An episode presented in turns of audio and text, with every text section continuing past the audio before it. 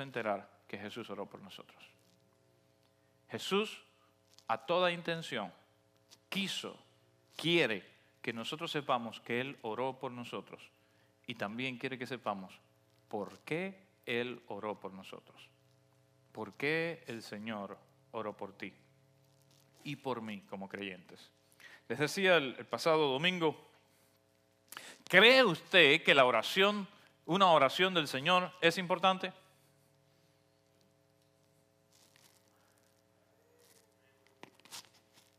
¿Seguro?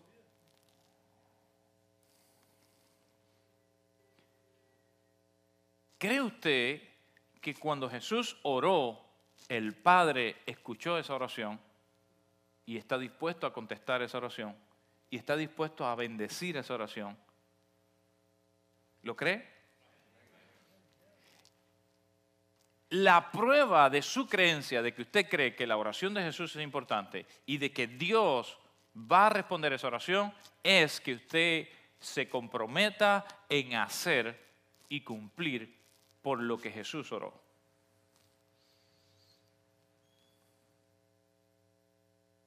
Lo repito de nuevo. La prueba de que usted cree que la oración que Jesús hizo es importante es que usted lea la oración y diga, bueno, yo voy a cumplir con lo que Él pidió. Porque Él pidió por ti y por mí. Es que no nos opongamos, no nos resistamos a hacer lo que el Señor pidió en su oración. Podemos decir, sí creo que, la oración, el Señor oró, sí creo que es importante, sí creo que Dios lo puede contestar, pero si luego nuestra vida no va de acorde y nuestras acciones no van de acorde a cumplir que la oración de Jesús se haga realidad, nuestra fe es vana.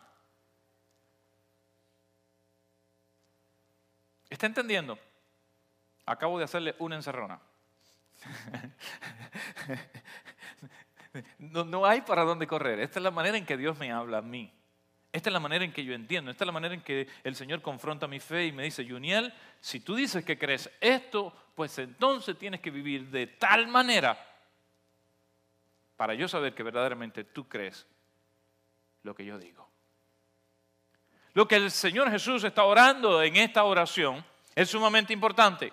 Es concerniente a la unidad, es concerniente a la eternidad, es concerniente a la iglesia, es concerniente al futuro, es concerniente a lo más importante por lo que Él quería orar por nosotros. No había nada que le preocupara más a Jesús sobre el futuro de sus seguidores que no fuera lo que pidió en esta oración. Porque Él está junto a sus discípulos orando al Padre y le está pidiendo por lo que Él cree que es más importante y por lo que Él quiere que el Padre obre en la vida de cada uno de nosotros. ¿Por qué podemos decir que Jesús oró por nosotros? está en la expresión de la palabra. Vamos a leer el versículo 20. Allí dice, mas no ruego solamente por estos, sino también por los que han de creer en mí por la palabra de ellos. Escuche bien. El Señor está orando, está orando por sus discípulos y ahora dice en este momento, a partir del versículo 20, dice, ahora no solo estoy orando por mis discípulos, sino estoy orando por los que van a creer por la palabra de mis discípulos. Y yo le pregunto a usted, ¿por qué usted y yo estamos aquí creyendo en Jesús, creyendo en el Señor? ¿Por qué nos enteramos que Jesús es amor, que murió en aquella cruz para darnos salvación y vida eterna? Nosotros, nosotros hemos escuchado las palabras de los apóstoles, hemos leído la Biblia que fue legado de la escritura de los apóstoles y ha trascendido los tiempos. Y esa palabra nos ha alcanzado hasta hoy.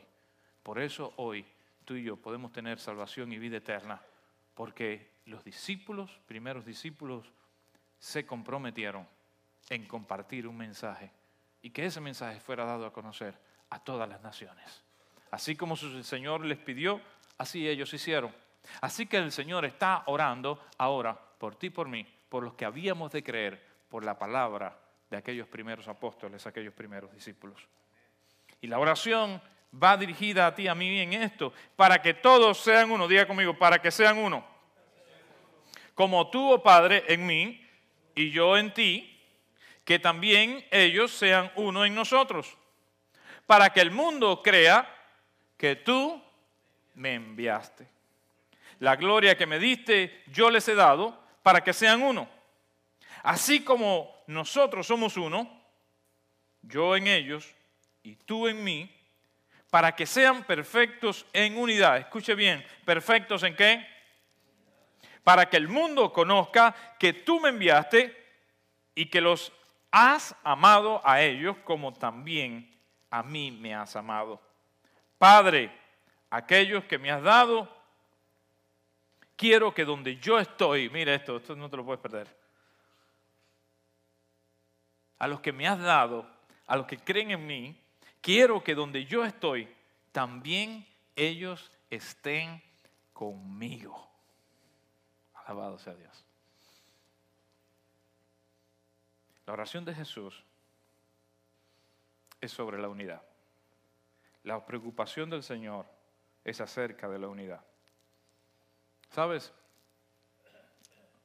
¿Cuántos llevan más de un año o, por lo menos un año casados aquí?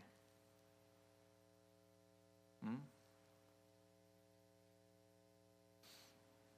Y no sé si te acuerdas, si, te casaste por la iglesia, eh, una de las cosas que sin falta eh, el pastor o el cura te iba a decir es, ya no serán más dos, sino que a partir de ahora serán qué?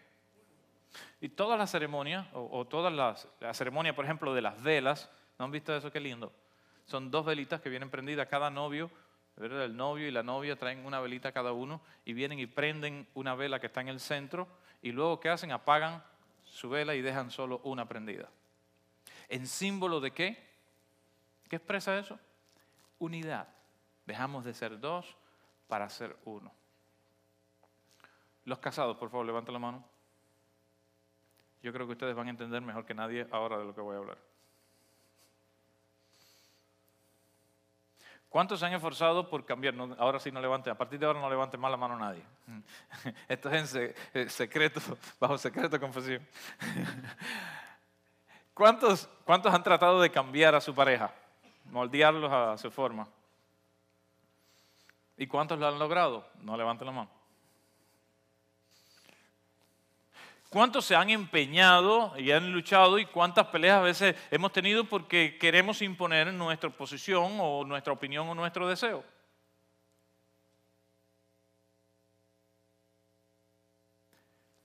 La unidad que el Señor está hablando es como la unidad que viene al matrimonio. Por supuesto, en un sentido diferente.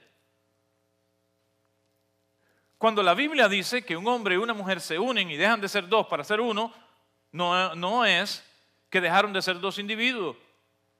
No es que continúan siendo personas diferentes, que tienen sus propios pensamientos, tienen sus propias ideas. Significa que cuando usted vino a este compromiso y usted decidió unirse a esa otra persona, usted por ende está dispuesto a renunciar, a menguar, a negarse. Ah, usted sigue siendo un individuo. Usted sigue teniendo sus propios pensamientos. Usted sigue conservando un cuerpo propio. Usted sigue conservando una vida propia. Usted sigue teniendo ideas. Usted sigue siendo alguien, una persona, individualmente. Pero por una decisión que usted tomó, usted hizo un acuerdo. Y en ese acuerdo, lo que usted estuvo de acuerdo es conservar la unidad con esa otra persona hasta que la muerte lo separe. ¿Hay discusiones? Alguien diga amén. Bajito, bajito, dígalo bajito. Amén. Para que no, porque la gente que está viéndonos en internet, por Facebook, eh, no, no se puede llevar una mala opinión de nosotros. No, aquí todo el mundo, todo el mundo, todo el mundo está bien. Eh, pero hay discusiones, ¿sí o no? Hay discusiones. Hay desacuerdos. Hay desacuerdos, ¿sí o no? Hay errores. Fallamos. Nos equivocamos con esa otra persona. Hay ofensas, a veces nos ofendemos, nos lastimamos, ¿sí o no? Ahora bien, hay algo que siempre está presente y es la palabra que dimos delante de Dios. de conservar la unidad. Si hay una discusión, queremos llegar al punto donde la discusión llegue a un acuerdo final. Si hay un desacuerdo, queremos conversar para llegar al punto donde todos podemos llegar a la razón y a un mutuo consentimiento. Si hay una desaveniencia, estamos buscando la manera de que juntos, no mi interés, no el tuyo, sino el de la unidad, el que nos ayude a conservar la unidad, gobierne. Porque cuando estás dispuesto a unirte a alguien, tienes que estar dispuesto a renunciar a algo. Tienes que estar dispuesto a menguar cuando sea necesario menguar. Tienes que estar dispuesto que lo más importante es estar unidos y todo lo demás es bueno cuando estás unido. ¿Dónde están las mujeres? ¿Ustedes entienden eso? ¿Eh? Normalmente ustedes son más inteligentes que los hombres, por eso les pregunto a ustedes. Ahora vamos a ir. ¿Dónde están los hombres? ¿Usted entiende eso? El éxito del matrimonio no es lograr que la otra persona con la que te casaste haga exactamente lo que tú crees y lo que tú piensas. El éxito del matrimonio es que juntos ustedes puedan encontrar qué es lo que es mejor para su casa, para su familia y que les ayude a conservar la unidad en mutuo acuerdo. En mutuo acuerdo. Eso es unidad. La unidad de la iglesia no es que haya alguien que dicta, que impone y que tiene una palabra infalible como la del Papa para decir qué es lo que está bien o lo que está mal, sino que la unidad de la iglesia se conserva cuando todos estamos en un acuerdo de amar a Dios y por tal de agradar a Dios, que prevalezca la unidad. Estar dispuestos a menguar, a perdonar, a amar, a conversar a resolver sin nunca creer que la desunidad es una opción. Un tics para los matrimonios. El día que aceptes un pensamiento en tu mente de que puedes divorciarte y que puedes dejar a la persona con la cual te comprometiste delante de Dios en ser uno con ellos, ese mismo día estás dejando que los pensamientos de desunidad comiencen a alojarse en tu mente. El secreto para durar muchos años de casado es nunca pensar que la separación es una opción. Elimínala. Haz una lista de opciones. Vamos a discutir, vamos a conversar, vamos a buscar ayuda, un consejero, vamos, vamos a leer la vamos a buscar opciones para resolver esto, para ver dónde está la razón, para ver qué es lo correcto. Pero separarnos, desunirnos, no es una opción. Cuando vives de esa manera y piensas de esa manera, entonces entonces enfrentarás las situaciones y los problemas que vengan a tu vida de tal manera, pero nunca, nunca estarás desunido, separado. Lo mismo aplica a la iglesia. La gente se cambia de iglesia creyendo que cambiándose de iglesia soluciona un problema. Y yo, cuando alguien, honestamente, mi orgullo, mi orgullo no me da para decirle a alguien que quiere irse para otra iglesia que se quede de verdad, honestamente. El día que Susel me diga, no, pero yo me quiero ir, le digo, ya, ahí no. Ahí no hay más nada que hablar. Ahí usted decide. Pero los problemas que se quieran resolver dentro de casa, las, cosas, las soluciones que se quieren encontrar dentro de casa, aquí me va a encontrar para buscar soluciones. Para que todos podamos estar bien en casa. Porque cuando huyes de una familia creyendo que vas a encontrar otra perfecta, estás equivocado, equivocada. Hay gente que no se ha enterado de eso, pero esa es la verdad. Esa es la verdad. ¿Tú sabes de qué familia, de qué iglesia debes huir? De la iglesia que cree que no tiene que estar unida a otros. De esa sí debes huir. Pero la iglesia que predica y cree y se esfuerza por sostener la unidad, es la iglesia de Cristo, es una sola. No, vas a poder huir de ahí a otro lugar. Necesitamos entender que cuando venimos al Señor, no solo aceptamos de que ir al cielo y de que, y de que esta salvación y de que todo te va a ir bien. Todo ese mensaje está muy bien y nosotros lo hemos vivido y lo hemos experimentado. Pero tenemos que entender que esto se trata también de estar unidos a Dios y estar unidos a lo que Dios, Jesús, oró para que estemos unidos. Nunca usted puede pensar, créame, una de las cosas más bárbaras que he aprendido desde que llegué aquí a este país para hacer iglesia con ustedes es que si quiero ser pastor de una multicultura, si quiero ser pastor de 16, 17 países diferentes, de gente que come comida diferente, de gente que gusta cosas diferentes a mí, tengo que estar dispuesto, abierto a renunciar, a probar, a no creer que lo mío es lo más importante o que sé las mejores cosas, sino que quiero estar unido a gente que come picante, quiero estar unido a gente que come comida diferente, quiero estar unido a gente que habla diferente, quiero estar unido a gente que usa palabras que yo nunca había oído, nunca había usado. Y quiero intentar incluso hablar como ellos, quiero incluso intentar comunicar de la manera, ¿sabe por qué? No porque dejé de ser cubano, no porque renuncié a mi identidad, Porque para hacer la labor y para estar unido a lo que Dios quiere que esté unido, hay que sacrificar lo que tengas que sacrificar.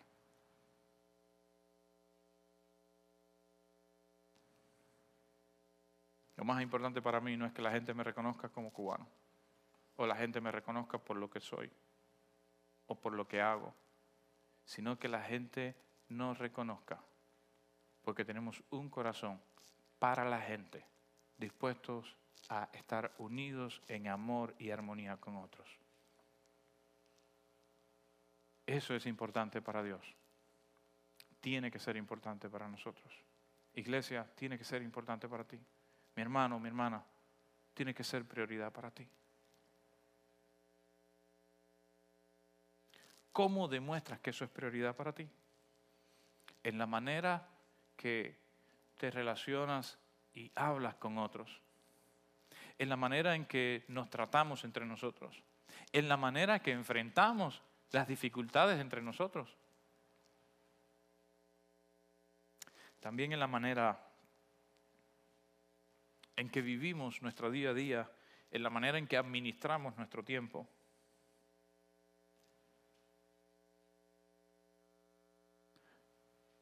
Hay gente que se dice cristiano pero se pasa el mes sin venir a la iglesia. Hay gente que no siente el domingo la necesidad de unirse a la familia de la fe.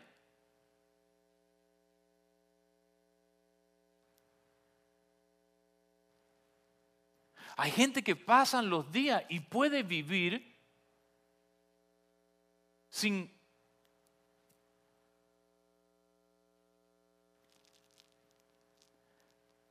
Hay gente que sabe que la familia de la fe está haciendo algo, pero su corazón no se mueve a eso.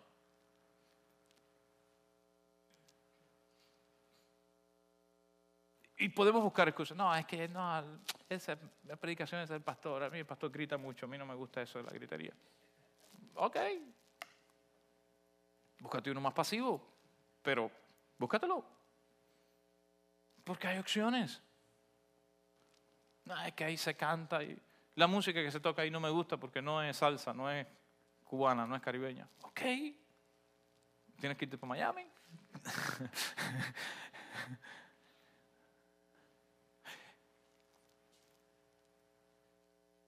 Tú puedes buscar qué familia, pero tú tienes que sentir en tu corazón el deseo, la necesidad de estar unido a la familia de la fe de adorar junto a otras personas que también aman a Dios como tú, que son también imperfectas como tú. Así que no los mires mucho, que quizás alguno tiene la nariz virada, otro tiene... No, siempre algo... No, no los mires mucho. Mira que ama a Dios como tú, mira que adora a Dios como tú, mira que está dispuesto a decirle al Señor, Señor, yo te amo y tú eres lo más importante. Mira eso, porque al final eso es lo más importante. Eh, eh, al final eso es lo que se va a quedar. Todo lo otro va a ir cambiando en el camino y ni te vas a dar cuenta, pero se va a quedar. Que tú lo mires a alguien como alguien que ama a Dios tanto como tú, como alguien que está dispuesto a servir a Dios tanto como tú.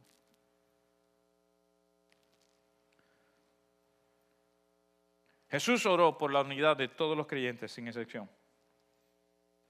Si eres creyente, y no crees que tienes que estar unido a otros creyentes, no eres creyente. Perdóname que te lo diga así tan claro. Creo que esto Felipe lo va a agarrar en el corto, brother. Agarra esta partecita. Si eres creyente en Jesús y crees que no tienes que estar unido a otros creyentes en Jesús, no eres creyente. Te estás engañando.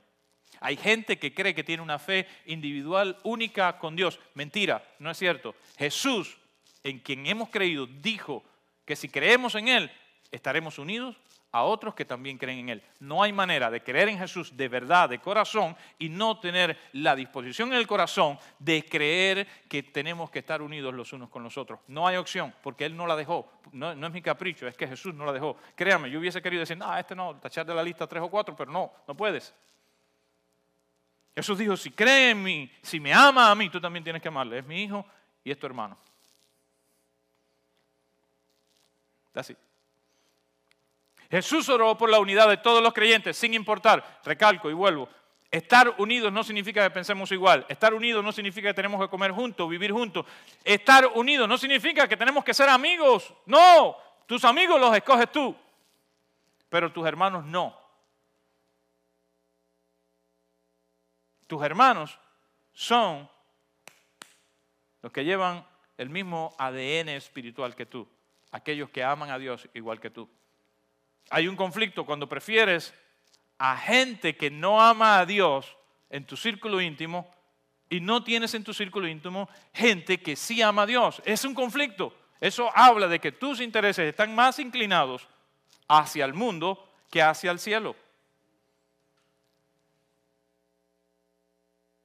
Cuando tú revisas a tu gente con la que te rodeas, a tu alrededor, si tienes más gente que ama al mundo, que vive en el mundo y que vive según los deseos de este mundo, y tienes muy poca gente que ama a Dios como tú y sirve a Dios como tú, créeme, es cuestión de tiempo.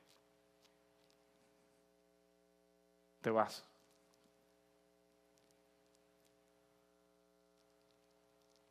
Porque Jesús,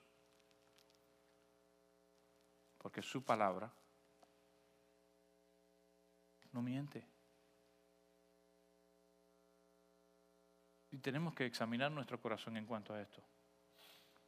Porque cuando Jesús estaba orando es porque era importante.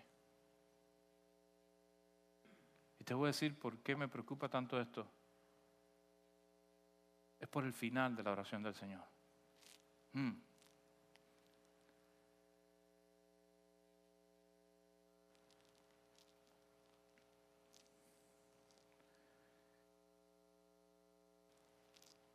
Jesús oró para que seamos perfectos en unidad. Mire.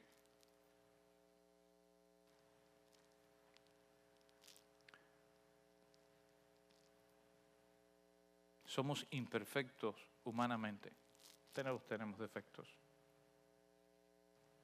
Todos. Yo tengo muchos. Si no, pregúntale a la pastora después en secreto.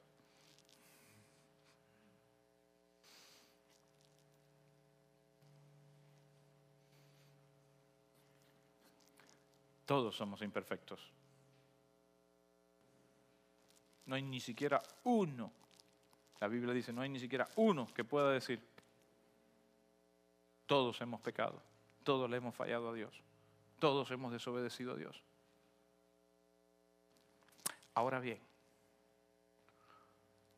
cuando tú en tu corazón lo que gobiernas es el amor, y cuando en tu corazón tus acciones, pensamientos y vida la gobierna el amor, no el hacerle mal a alguien, no desearle mal a alguien, sino que el amor. Cuando en tu corazón tú haces y estás dispuesto a hacer todo lo que puedes hacer para estar unido a la iglesia de Jesucristo, entonces estás cumpliendo la oración de Jesús. Pero cuando empezamos a pensar y a dejar cosas en nuestro corazón, no, pero no, yo no voy a hacer eso, porque no, al final eso lo está promoviendo el hermano tal y a mí no me cae bien el hermano. Y no, eso ya eso es problema de él. Y eh, yo no, yo no me voy a hacer. Y, yo, y comenzamos a, a dejar que nuestro corazón comiencen a alojarse los celos, las contiendas,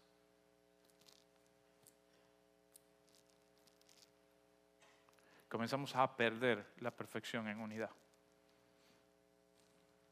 Cuando hablamos mal uno de los otros o cuando permitimos que alguien nos hable mal de nuestro hermano.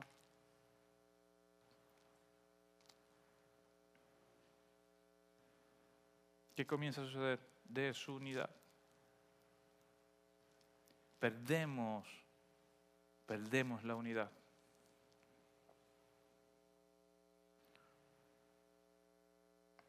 Velar por la unidad es velar por la oración del Señor. Para el Señor era importante.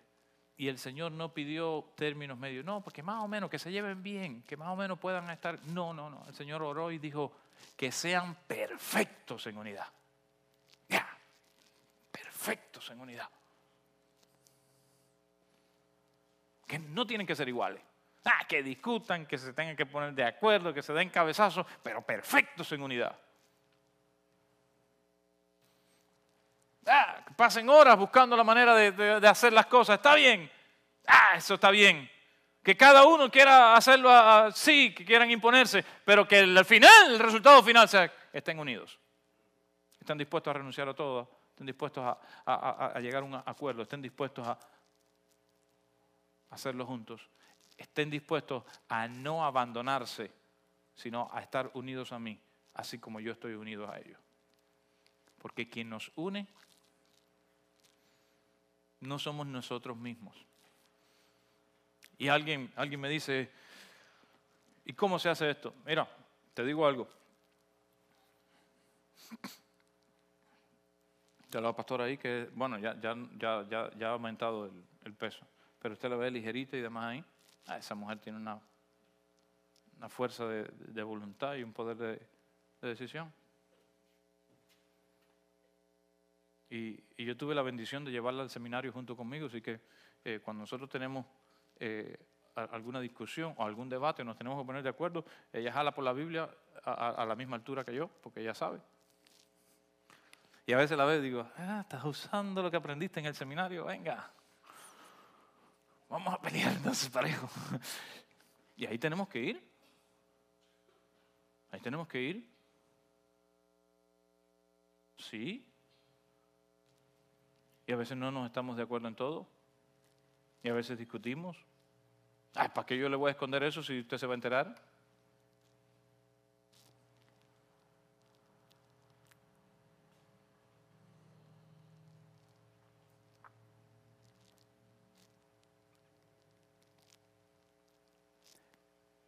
Pero ya son 18 años de casado y, y 20 de que empezamos andar juntos, a caminar juntos. Y usted me pregunta, ¿y cómo lo ha logrado? ¿Y cómo usted? No, te digo algo. El secreto es que hay algo que a veces nosotros ignoramos. Este matrimonio no es mío y de su ser nada más. Es de su ser, mío y de Dios porque nosotros creemos que fue Dios quien nos unió y cuando hicimos compromiso delante de Dios, invitamos a Dios a ser parte de esto. Así que cada vez, de vez en cuando, cada uno tiene que ir a orar y hacer una oración así más o menos. Señor, mira, habla con su ser. Convéncela. Ya yo intenté, ahora convéncela tú, porque si no, esto no.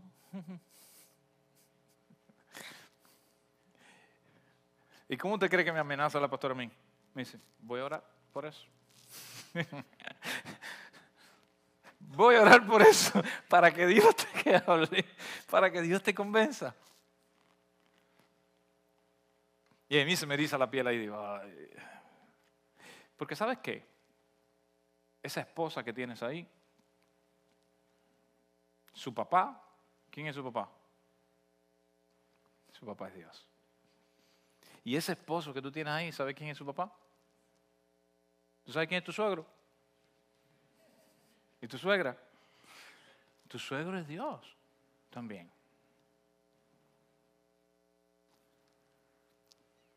Cuídala, háblale bonito. Porque ella va y se queja con su papá. Dice, Señor, Este canta en la iglesia, al lado mío, adora a Dios, levanta las manos, pero aquí en la casa se transforma.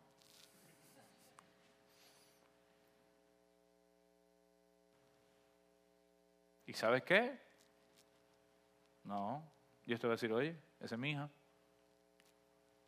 recuerdo cuando fui a hablar con mi pastor, el pastor de Susel y mi pastor, y fui a contarle de, mi, de mis planes con Susel, y, y yo dije, nada, yo le caigo bien a mi pastor, así que mi pastor me va a dar like.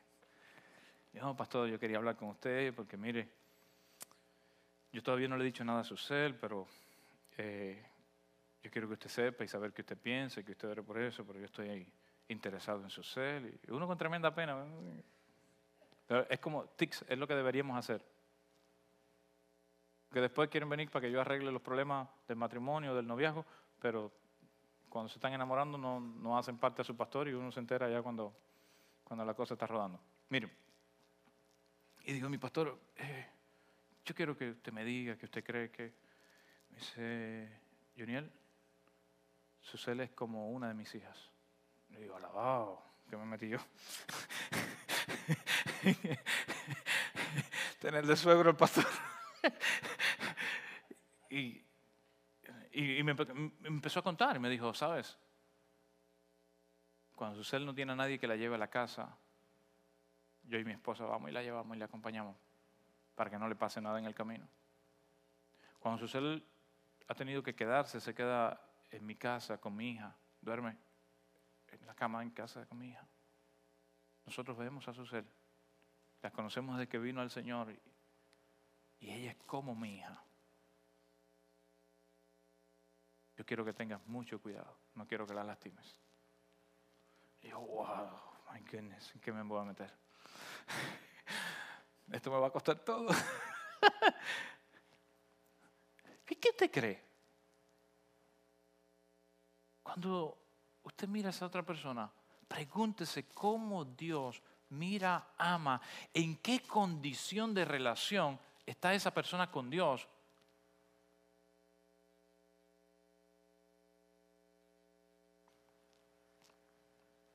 A veces hay algo que pasa en la iglesia. A veces yo me molesto por cosas que pasan en la iglesia. A veces tengo que tomarme tres, cuatro días para dejar que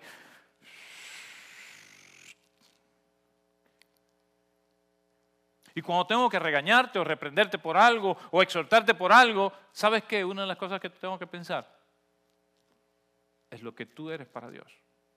Aunque yo soy tu pastor, tú eres una hija, un hijo de Dios. Y yo tengo que tratarte en consecuencia a lo que tú eres para Dios. Yo no puedo hablarte, no puedo tratarte, no puedo manipularte como si tú fueras cualquier cosa. Tú eres una hija, un hijo de Dios. Si estás haciendo algo mal, te lo tengo que decir, te tengo que reprender, pero tengo que hacerlo sabiendo que tú eres una hija, un hijo de Dios. No eres cualquier cosa, no eres cualquier persona. Cuando nos miremos, hermanos, cuando miras a tu esposa, cuando miras a tus hijos, cuando miras a tu esposo, esposa, ¿no? Porque hay esposas que se las traen también, a pasar la cuchilla para las esposas también.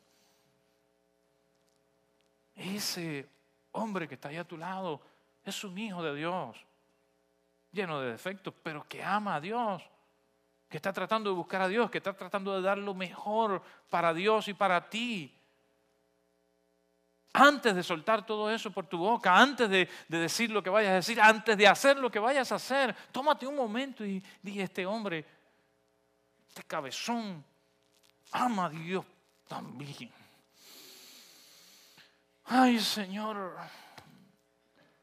Y háblale en consecuencia de lo que ese hombre es para Dios.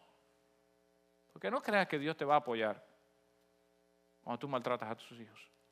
¿O acaso cuando sus hijos llegan de la escuela y le dicen, no, porque la maestra me maltrató, me hizo mal, ¿cómo te pones? ¿Cómo te pones? Dime, ¿cómo te pones? Si una maestra o un maestro maltrata a tu hijo, aunque tu hijo esté haciendo algo mal, pero si lo maltrata, ¿cómo te pones?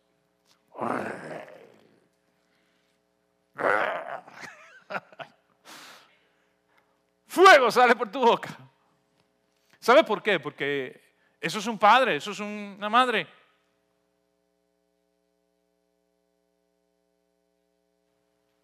Aplica eso en dirección contraria y escucha el rugido de Dios en ocasiones.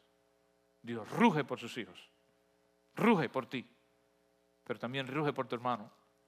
Cuando te metes con él, cuando haces algo que no está bien, cuando atentas contra la unidad con tus hermanos, Dios ruge como un león, porque Él es un padre que ama a sus hijos. La oración de Jesús termina con un sello. Hay una frase tremenda. Jesús dice, oro para que estén junto a mí, conmigo, en la gloria que tú me has dado. Para que donde yo esté, mira el corazón, mira el corazón del Señor. Mira el corazón del Señor. El Señor sabe su lugar, el Señor sabe su posición, el Señor sabe lo que el Padre ha preparado para Él. El Señor sabe la gloria que le espera en el cielo por la eternidad. El Señor sabe la vida venidera porque Él vino del Padre. Él conoce lo que es estar con el Padre. Él conoce lo que es vivir en la gloria de Dios. Ahora el Señor está mirando hacia el futuro y dice, Señor, yo te pido que todos estos que me has dado también estén conmigo en el lugar que tú me has dado a mí. Que donde yo voy a estar, también ellos puedan estar. No sé si te ha pasado, viajaba con, con Edwin, saludos Edwin si nos ves en algún momento, eh, también de Guatemala, Edwin, el tocayo suyo de Guatemala, y este joven, eh, él tiene un ministerio para, junto a sus padres, que son misioneros también en Guatemala, eh, tiene un ministerio para, para huérfanos su ministerio se llama Los de atrás vienen conmigo. Los de atrás vienen conmigo. Y, yo le digo, bro, ¿de dónde sacaste eso? Está, está bueno, está chido, está sugerente eso. Y, entonces me contó la historia.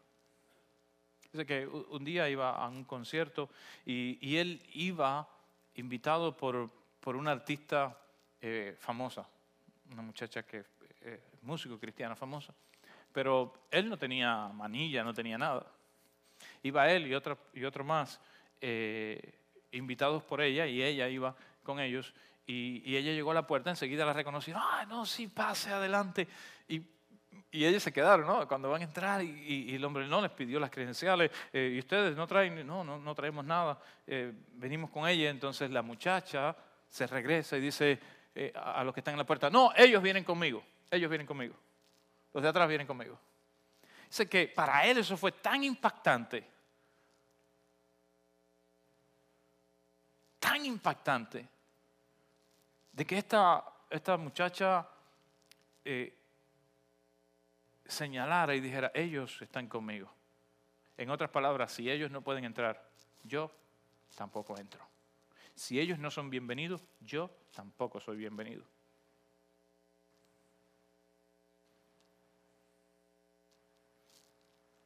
Eso es lo que Jesús está pidiendo. Señor, yo quiero que donde yo entre, también entren los que vienen conmigo. No es lo que tú te mereces. No es lo que tú y yo valemos. No es lo que tú y yo traemos. No es ni siquiera lo que tú y yo hacemos. Es que tú y yo vamos con el Señor. Y el Señor no abandona, no deja a ninguno de los suyos. Quienes están unidos a Dios y quienes están unidos a los que andan con Él, no se quedan fuera. No se van a quedar fuera. Que el Señor pueda decir de ti y de mí, Padre, estos vienen conmigo. Que cuando lleguemos aquel día y tengamos que estar frente a la entrada de la morada celestial, el Señor Jesús puede decir desde adentro, Padre, eso son de los míos. Déjales entrar porque son de los míos. Literalmente en la oración del Señor pide por dos cosas esenciales, la unidad y la eternidad. Porque son las dos cosas más importantes para el Señor, para la iglesia La iglesia que va a entrar con el Señor a las moradas celestiales, la iglesia que va a estar con el Señor en las moradas celestiales, no es la iglesia que se cree la única ni la mejor ni separada. La iglesia que va a estar con el Señor en las moradas celestiales es la iglesia que tiene un corazón para estar unida a Dios y a sus hermanos. La gente que va a estar con el Señor es la gente que se mantenga unida al Señor, dispuesta a amar a otros y estar unidas a otros.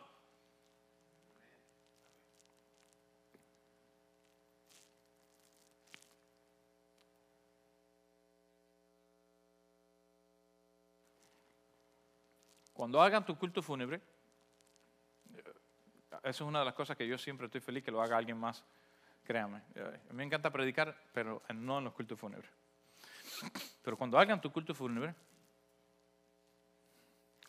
cuando esté ese ataúd ahí, que la gente que te mira pueda decir, oye, qué tremendo, se le va a echar de menos. Porque siempre estuvo unido a la iglesia. Siempre estuvo unido a nosotros. Hazle fácil el sermón al pastor en tu culto fúnebre, por favor. Uno no tiene palabras que decir a veces.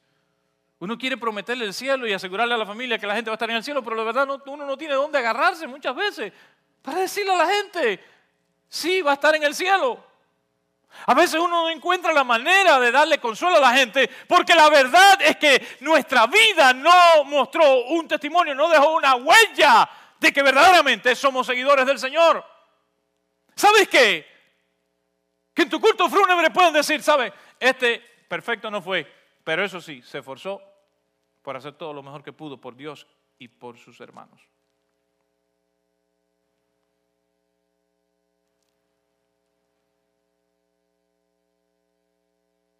A veces es mejor contratar a alguien que venga a dar unas palabras que no conocía al difunto. Porque se puede decir cualquier cosa y al final no sabe si es verdad o mentira. Pero cuando usted conoció a la persona, me ha tocado estar ahí en un velorio de una persona que invité cientos de veces a la iglesia, de una persona que le hablé del Señor cientos de veces de que su familia venía a la iglesia, pero esa persona nunca quiso saber de Dios ni de la iglesia. Y tú me dices, pastor, ¿y usted ha ido? Sí, tengo que ir. Por amor a la familia, por amor a mis hermanos. Ah, no voy a pecar, no voy a decir que está en el cielo, tampoco voy a decir que no está, porque tampoco yo soy el que reparte el cielo. No, eso le toca a Dios. Ahora, asegurar que está en el cielo, no puedo asegurarlo porque su vida no dio testimonio. Y pastor, usted, esa es la pregunta más difícil. Y pastor, ¿usted cree que va a estar en el cielo? Hermano, eso es cosa de Dios.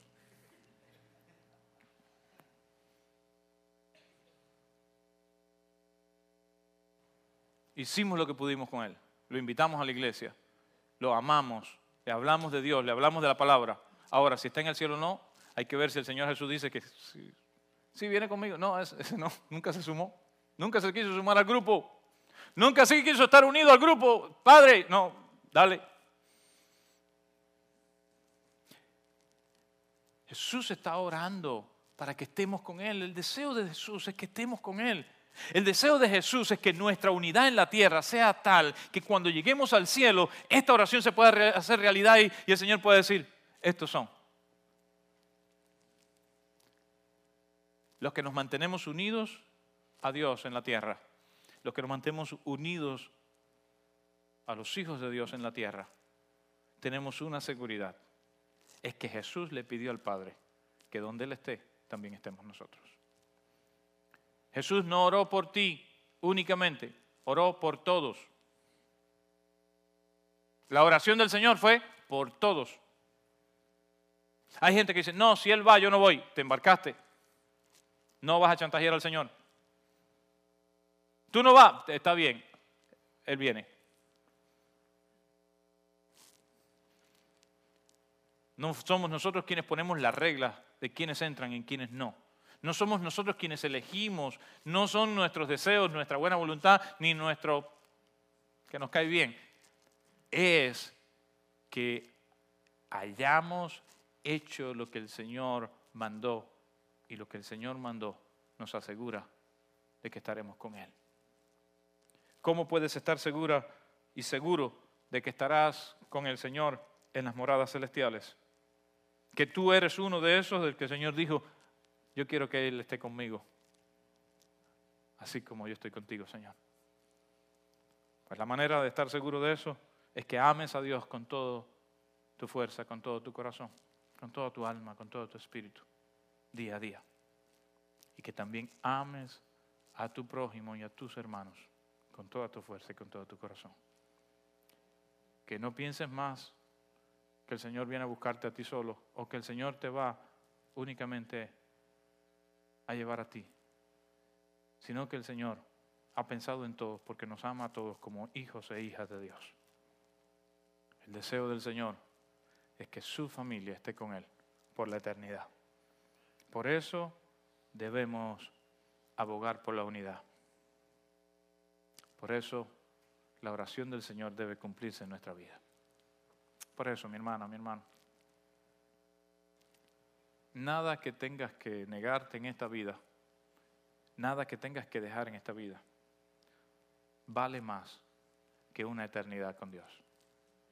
Nada. Vale la pena sacrificar lo que tengamos que sacrificar, poner a Dios en primer lugar, amarnos los unos a los otros, para que la palabra del Señor y la oración del Señor se cumplan en nosotros. Y allí donde el Señor está, un día también nosotros estemos. Que Dios te bendiga mucho en esta mañana. Que Dios colme tu vida en esta mañana. Que el Señor hable a tu corazón en esta mañana. Y que esta predicación no sea un regaño para ti, no es un regaño para ti. A veces yo hablo y parece que estoy regañándote. No es la intención de este mensaje. Que esta predicación pueda ser una ayuda para ti y para mí. Para que tú y yo, para que tú y yo podamos vernos allí. Para cuando el Señor diga, estos vienen conmigo, estos vienen de Foley, Alabama. Ese es el grupo de Foley, Alabama. Tú y yo podemos decir, oye, llegamos. Esos somos nosotros. Ese es el deseo de Dios. Ese es el deseo del corazón de Dios. Y ese es el deseo de mi corazón. Vale la pena. Vale la pena. Hagamos lo que tengamos que hacer. Sacrificamos lo que tengamos que sacrificar pero busquemos ser perfectos en unidad. Busquemos hacer lo que la oración del Señor dijo para que podamos vivir perfectos en unidad. Este tu pastor se puede equivocar. Me he equivocado y sé que me voy a seguir equivocando. No siempre en las mismas cosas porque trato de no equivocarme dos veces en lo mismo. Pero siempre me vas a ver aquí, promoviendo la unidad, buscando que estemos unidos los unos con los otros, en que cada vez podamos hacer más cosas unidos.